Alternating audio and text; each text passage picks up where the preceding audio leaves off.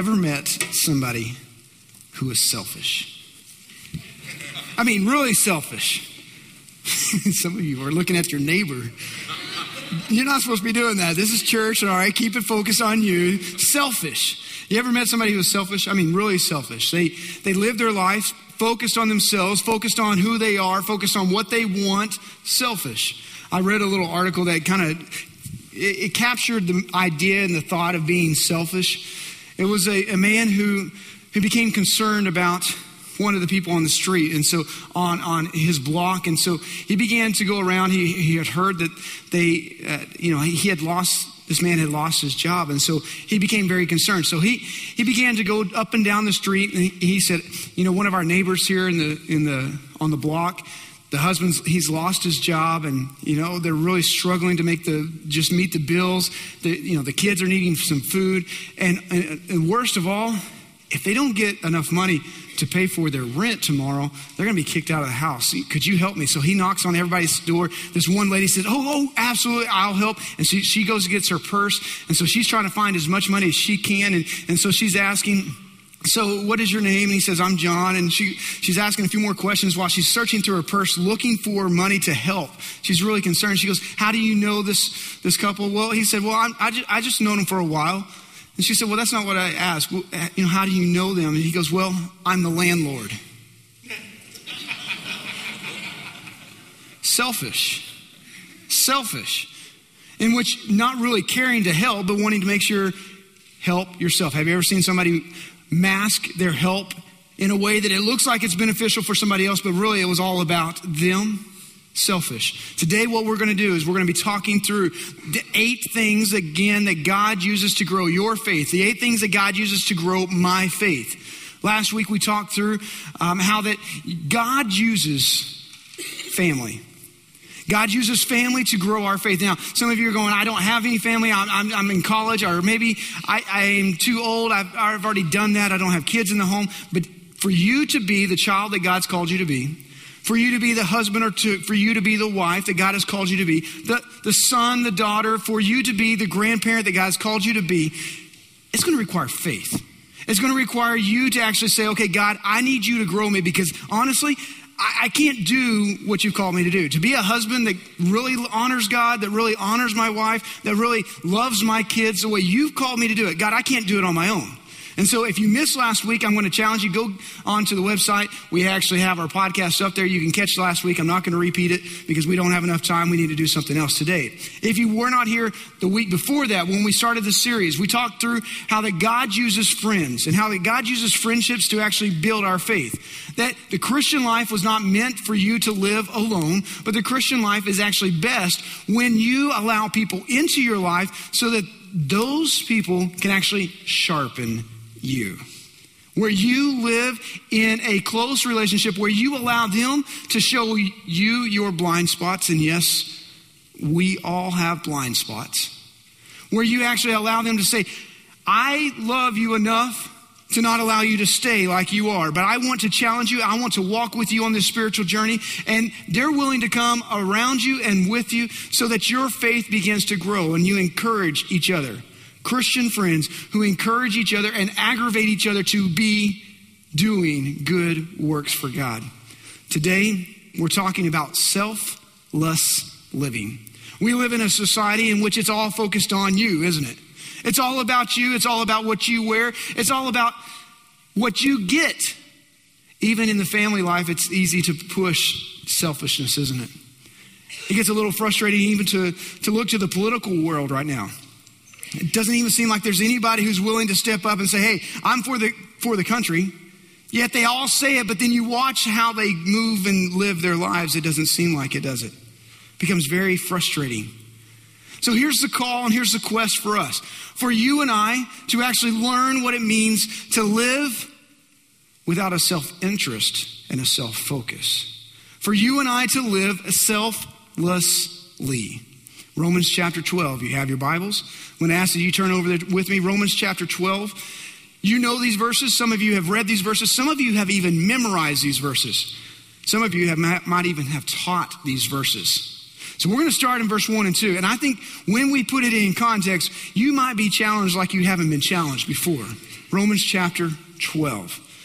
Now, I don't know if any of you have ever read the cartoons, uh, peanut cartoons in the newspaper, but this is with Snoopy and Charlie Brown and all those. Charlie Brown and uh, he had some friends. Lucy, do you remember Lucy? She's the dark haired little girl. She has a little brother named Linus. Well, Linus is sitting there and he's watching TV, and Lucy comes in, his older sister, she comes in and she demands that he turns the ch- channel on the TV. And he asks, What makes you think that you can walk in here and boss me around and tell me to change the channels on TV? And Lucy says, These five fingers. He looks at her, he goes, What? She goes, Yes, alone they might be individuals, but when they come together, they become a powerful weapon. Linus looks at his sister, he ducks and he sighs. And as he's walking to, tur- to the TV, he says, What channel do you want? Then he looks at his hands and he says, Why can't you come together like that? what would happen? What would happen if more than one individual today, what would happen if more than one Christ follower today would actually say, I'm willing to live selflessly as God has called us to? Here's what would happen you would see the church dramatically change. Your faith would come alive. This church would be a new place. On uh, the average church in America, you will find this is average, this is normal. 20 to 25% of the members are those who are serving. Did you catch that? Out of the members, those who say, This is a church that I want to be a part of, this is a church I'm, I'm, I'm going to attend, this is the church that I'm going to be active in. Only 20 to 25% of them actually serve.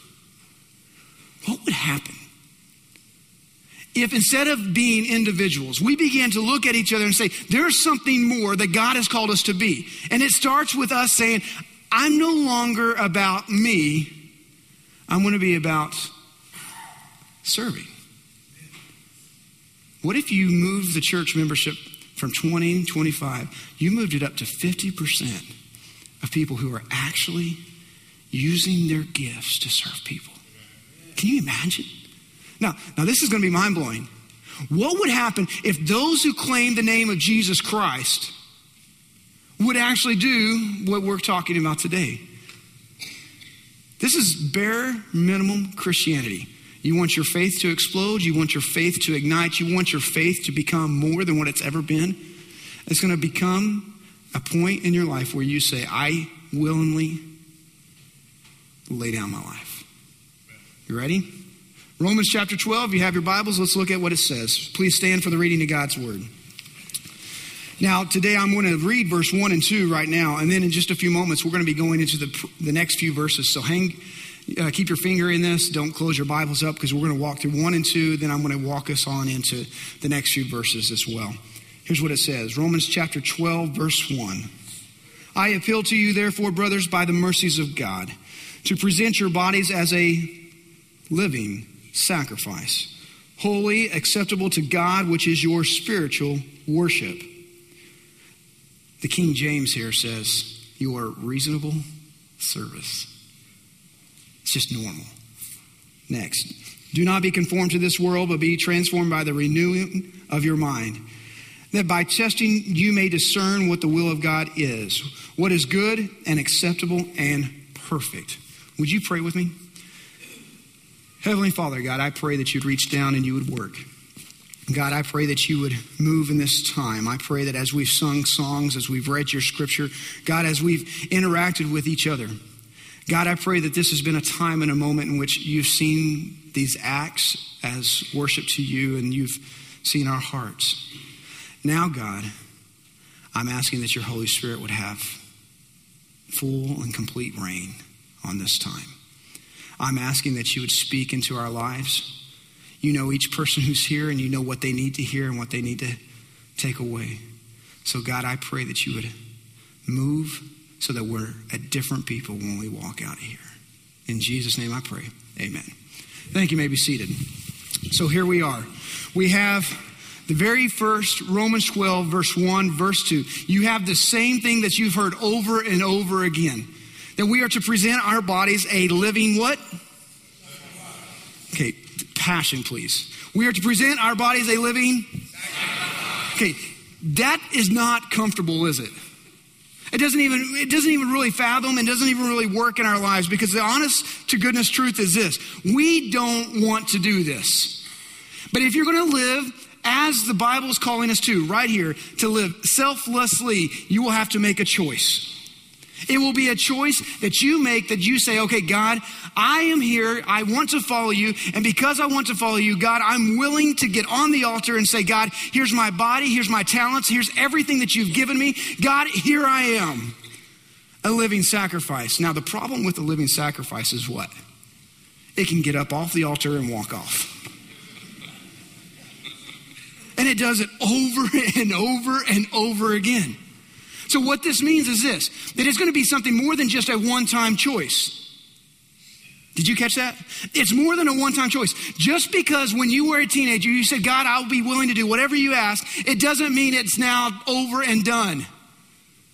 It's going to require you to actually go further than you've ever gone before. It's a choice to say, God, I'm willing to do whatever.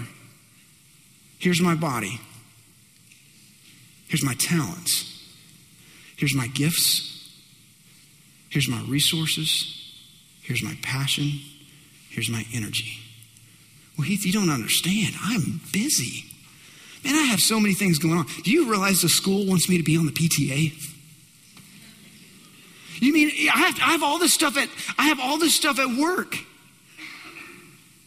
And, and I'm supposed to actually put into my time serving God, serving people. Are you serious? You don't understand how, much, how busy I am. Well, here, let me just repeat a, a phrase living sacrifice. If it wasn't called a sacrifice, then it wouldn't cost you anything. And it wouldn't be uncomfortable. And it wouldn't be hard to do.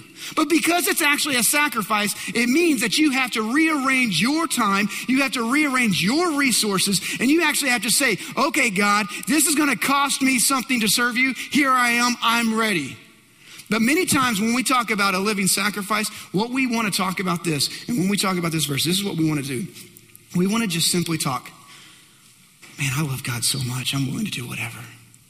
And we want to pray and we want to sing great songs and we just want to talk about how much we love God. But we rarely want to actually let it cost us. Because it's easy to sing songs and to get emotionally stirred. And it's easy. It's easy to get into a small group and talk about how much God has done for you. That's easy. Are you following me? But to actually move into a place in which you say, okay, God, I'm going to actually put myself down and I'm going to say, God, whatever it takes, it's no longer about my own personal interest. It's going to cost you something. And the reason why many of you are so willing just to do just a little bit is because it makes it you feel like you've sacrificed. And so, hey, I'll pass out this. I'll do, I'll do one thing once every four months and I'll say that I've done well. Are, are you tracking with this? Because then it makes you feel like, oh, good, I've done something. And so then we're comfortable and we're able to come in and we're not convicted and we're not moved by the Spirit to do anything else. But here's what I want to push you on, and I want to push hard, and I'm leaning hard on this today. To actually live selflessly it's going to cost you more than just something small. It's going to cost you something more. And if you really love God, then that's just part of it. You see, if I really love my wife, then I'm going to actually have to rearrange my time to actually talk to her. I know that's a brilliant mindset, but all you have to do, I love her, so now I actually have to engage her in conversations. Now I have to actually spend time with her. So when I leave church on Sundays, here's what my typical response is if I'm not careful. She'll ask, How did everything go on Sunday? Fine. You see, as a male, I've already spent all my words up in just two services. I'm done talking. Amen. That's a good one. So I'm done. I'm, I'm, I'm done for the day. I don't want to talk anymore. But it's going to be a sacrifice to actually, right? Are you following this? So here we are. Here we are. It says, it's a choice. If I'm going to live selflessly, a living sacrifice where I say, okay, God, I'm willing to be wholly set apart for you. God, you can use me, and I'm willing to serve you. I'm willing to do whatever it takes. And then part of the choice is this you're going to have to actually change your mindset. It says renewing your mind. You have to get into God's word because honestly, this is not normal. This is not something that's just going to take place just because you came to church one time. If you're actually going to say, it's not about me and you're going to live this way, you're going to have to transform your mind because this is a choice that's going to happen daily. So you're going to have to be in God's word. You're going to have to be around good teaching so that you actually hear it and it begins to transform your mind where you actually say, Whoa, wow, God really loved me that much. If God loved me that much, that when I was his enemy, he sent Jesus to die on the cross for me, and that he loves me so much that he's willing to walk with me, you're right. It's just reasonable service to serve him. It's just reasonable. It's just the thing I should do. Your mind doesn't just automatically change until you begin to get into God's Word and you get around God's Word where His Word begins to change your mind. Now, let me show you something else. Because you're making a choice, He's changing your body, He's changing your mind, saying, This is something that's going to actually have to go out. I'm going to do something different. Let me show you something else that has to change. Look down at verse 3. This is it's exciting. For by the grace given to me, I say to everyone among you, not to think of himself more highly than he ought to think. okay, this is where it's going to get a little tough. You ready for this? So, if I'm going to actually see myself change and I'm actually going to be selfless, then I actually have to allow God to change the way I see other people. You want to know why, at the core, why you don't want to serve? Because at the core, you think that you're more special and that you deserve to be served rather than serve them, others. At the core, you think of yourself more highly than you ought. You think it's about you. You think church is about you. You think this life is about you. And so, to actually be selfless, you actually have to say, God, I'm jacked up. God, it's all about me right now. So, God, would you actually change and move and work in my life? Renew my mind. If I want to be a living sacrifice today, then God, I need you to help me not to think of myself more highly than I should. Because right now, God, the way I'm living, the way I like to live, is I like to think that everybody's here to serve me. And when I come to this place or when I go to other places, I expect them to serve me, and I think that that's just normal. But the reality is, that's not normal. The reality is, is for those who have actually trusted Jesus Christ as their personal Savior, you realize that you are not the most important. Whew, that's tough, isn't it? Okay, now you ready? Now that's all part of the choice to live selflessly. Now watch what Paul begins to do as he as he continues in Romans. Look at verse the last part of verse 3. He says, "But to think with sober judgment, each according to the measure of faith that God has assigned." Now, to live selflessly, it's going to take a step of faith. Let me show you some things here. In order for you to actually trust Jesus Christ as your personal Savior, it was God who revealed to you that you were a sinner and it was God who actually called you to himself and gave you the faith to believe. You did not just get to do that on your own. It was not something that just happened. It was God who moved, and He's the one who gave you faith. Now, watch this. If He's the one who gave you faith to believe, and now He says, I'm giving you faith in the measure that you need to actually take this step, that's a pretty exciting thing, isn't it? So, God is saying, I'm going to call you to actually live selflessly, and I'm going to call you to serve. But don't worry, I've already given you the faith that you need for this step. I've given you a measure of faith. Isn't that amazing? I love this about my God because He doesn't ask me to do something that I can't do. He asked me to do something, and He already provides the way in which I can do it. He says, This is the faith step. Now, anytime you're going to serve, anytime you're going to step out, it's going to require faith. And it's, it's going to require you to actually say, okay, God, I'm not really sure I can do this, but I'm willing, but help me take a step if you're really serving. Now, if you're just doing something small, then it's not really much of a faith step. But for some, for some to actually be greeters, to actually have to smile, to be kind, oh man, that, that's a huge step, step of faith. For somebody else, it might be, okay, this is to be hard. Do you want me? Okay, God, I like kids, but I don't know if I like a room of 22 year olds. So, God, I'm going to need some faith to actually take this step. God, I enjoy singing, but I don't know if I can get up, and I don't know if that's, I'm not sure. You want me to get involved? I don't know, God. It's going to take a faith step. For many, one of the reasons your faith has not come alive and has not begun to grow is because you are not allowing God to take and help you take the next step. You've been sitting, you've been soaking, you've been souring, and you become stagnant. And you stink. Your faith is dead. Your faith is not moving because you have not, in a long time, taken a faith step to serve somebody else. Watch this. It radically changes your faith and it radically changes your prayers when you begin to serve. Here's what happens in church. You sit for a while, you begin to soak, you begin to sour, you begin to stagnate, you begin to smell. And so here you are. That's a lot of S's. That was pretty good. Write that one down, put it down, boys. That's going on the blog. All right, here we go.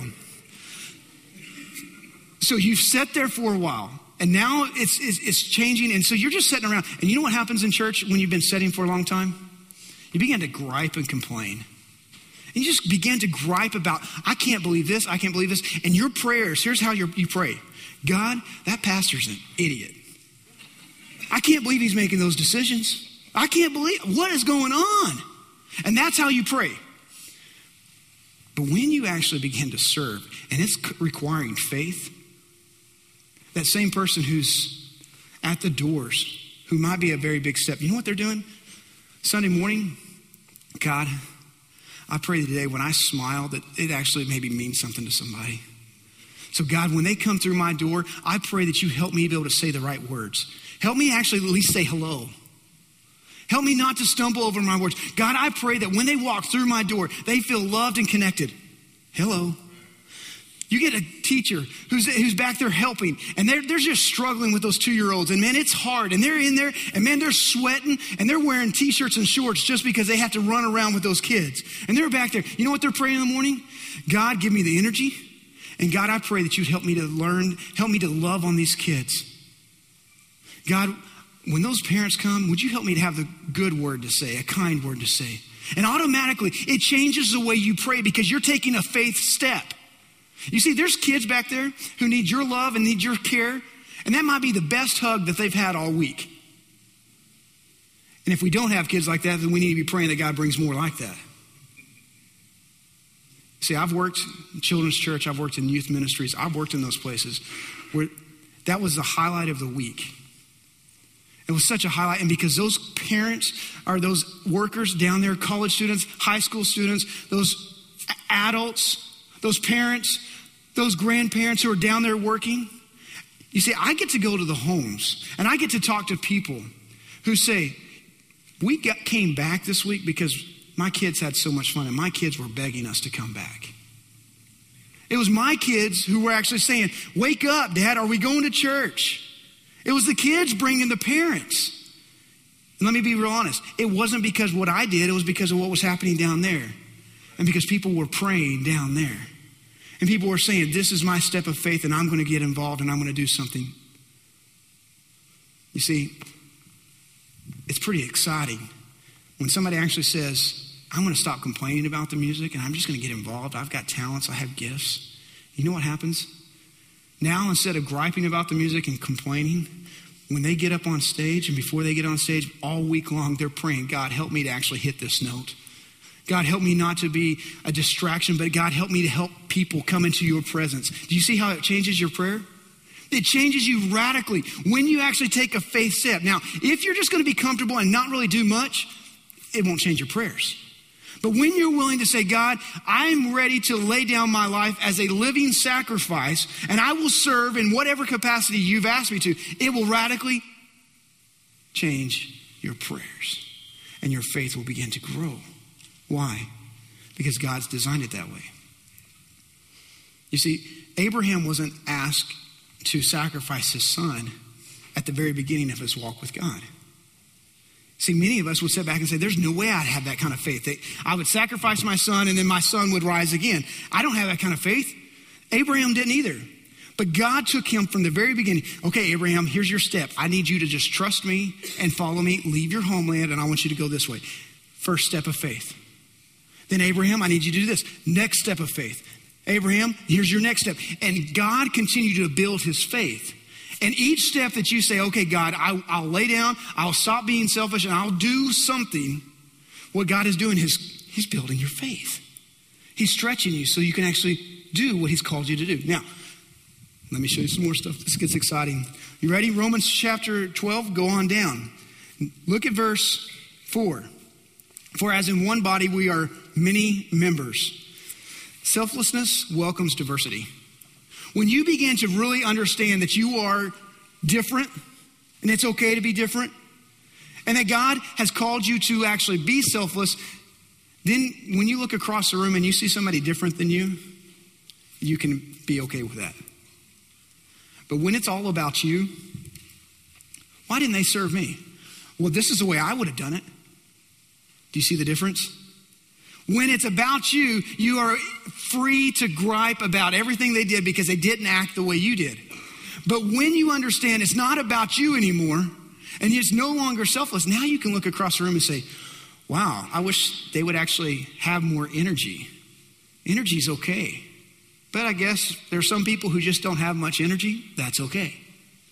There's some people that have too much energy and they get a little crazy. Wish they would not be as emotional, right?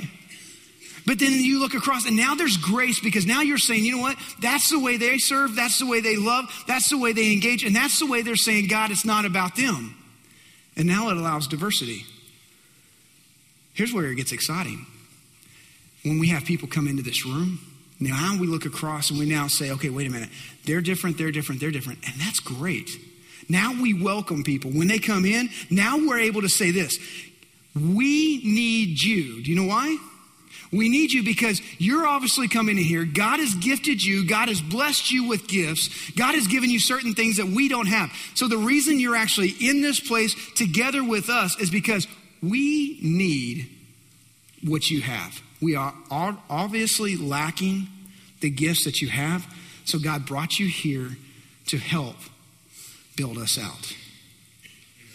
That's pretty exciting, isn't it? So now you're welcoming people. Now you're able to say, you don't have to be like us. All you have to do is come in, let's love Jesus, and let's use your gifts so that we actually become what God has called us to be. And that's a diverse group of people. For we're one body, and we're very diverse. It means we all start working together. Look what else happens as we begin to be selfless.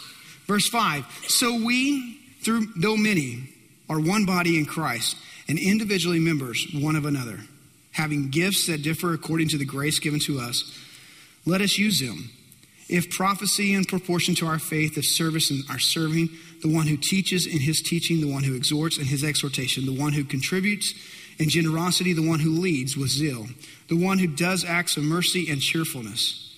What he begins to do is now he lays it out and he says, okay, it's your gifts, it's your selflessness. When you are willing to engage, it allows for us to actually do the work that God has called us to do when one body, one church began to actually incorporate and allow people to use their gifts, and people began to rise up and say, I'm willing to be selfless. How can I serve? How can I be a part of this body to do what God has called us? Do you know what happens? Every time the kingdom of God is advanced. Every time. So the question becomes how do you serve? How do you know what kind of gifts you have? Do you have to take one of those tests?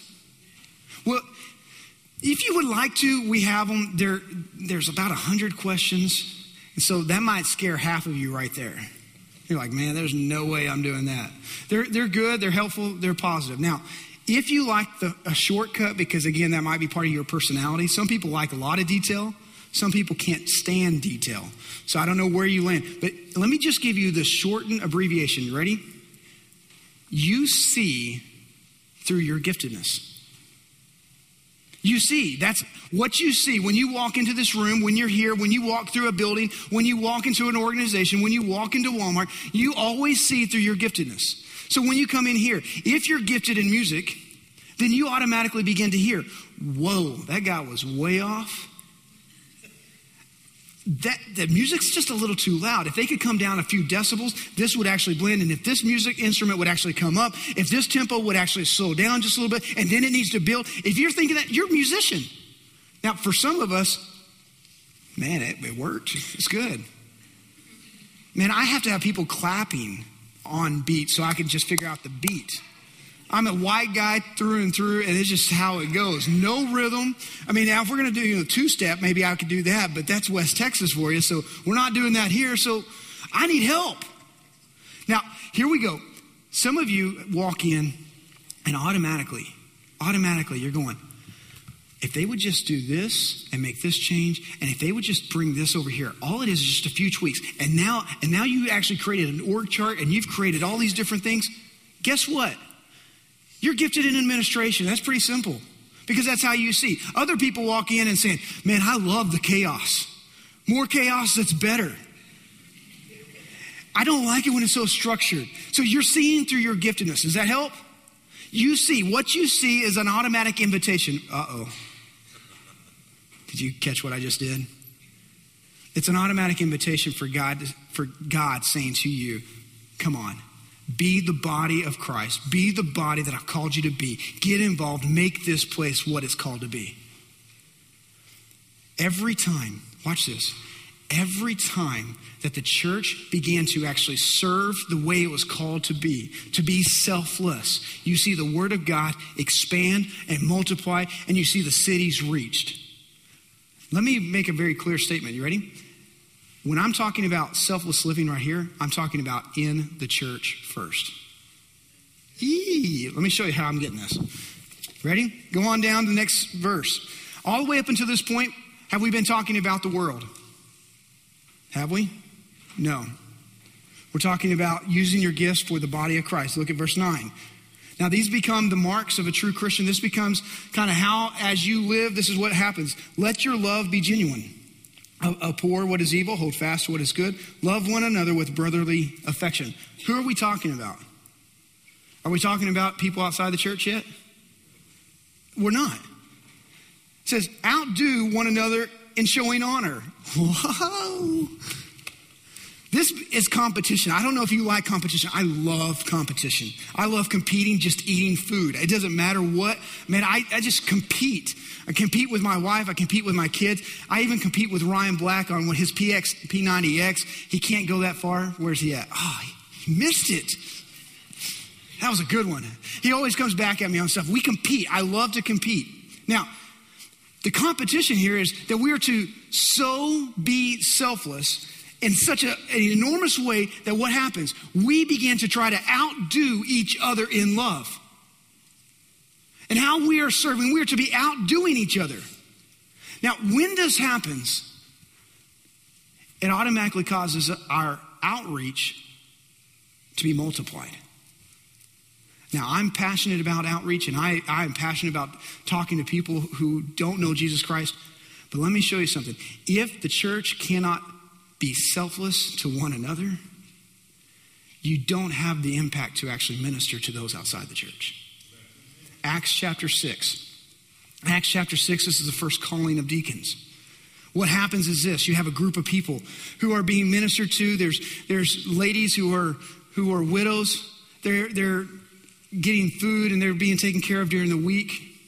And then what happens is this there's a group of ladies, a group of widows who aren't being taken care of. They're not Jews, they're non Jews, they're Greeks, they're different. And so what's happening is they're not being taken care of. And you know what happens in the church when needs aren't being met? Do you know? It's, it's the same thing that happens today. griping and complaining. Everybody's griping. They're being racist. They don't like us. Obviously, and all of a sudden the church is focused more on griping and complaining than actually selfless living. And so all of a sudden the, the, the apostles say, okay, we got to stop this. We need to care for needs because this is when there's a drop ball and we're not taking care of people, people are hurt and they don't think that they're important and they don't think that they're, the church actually cares. Does the church care? Absolutely. So the deacons actually call, or the apostles call in seven men and they say, okay, here it is. You're going to be deacons and you're going to start serving and you're going to start making sure needs are being met. That's all your job is, is just to distribute food. And they start doing that. And as soon as they start doing that and they start serving and selfless living, the next few verses say what? And the word of God was multiplied and it increased throughout the entire region. Isn't that amazing? When you and I begin to actually get into our gifting and say, okay, God, you have called me to live and lay down my life and to be selfless. I'm going to serve in any way you call me to. When we start doing that as a body, we begin to minister. You go out of 1 Corinthians chapter 12. It starts walking you through all the different body parts and all the different ways in which we as a body begin to serve and love each other. And when you and I begin to become what God has called us to be, again, the Word of God multiplies. Go over to Ephesians 4. Ephesians 4, it tells you that God has given you gifts, given the church, apostles, teachers, pastors, missionaries, evangelists. He's given these gifts to the church. And here's what happens when the pastor, this is my job, when I encourage you and I push you to say, it's more than me doing the ministry. My job is not to do the full work of the ministry. Why? Because I can't. I can't minister to everybody. There's too many people even in this room. I can't touch everybody. But here's what I can do. When I can encourage and I can bring the body of Christ to say, you do what you can. You do where God has placed you. You become what God has called you to do. And when we do this, and I help encourage you to actually get involved, here's what happens. It says the church body is built up in Ephesians 4. And then the church body is able to be ministering to those outside. Selfless living it radically changes the way in which you live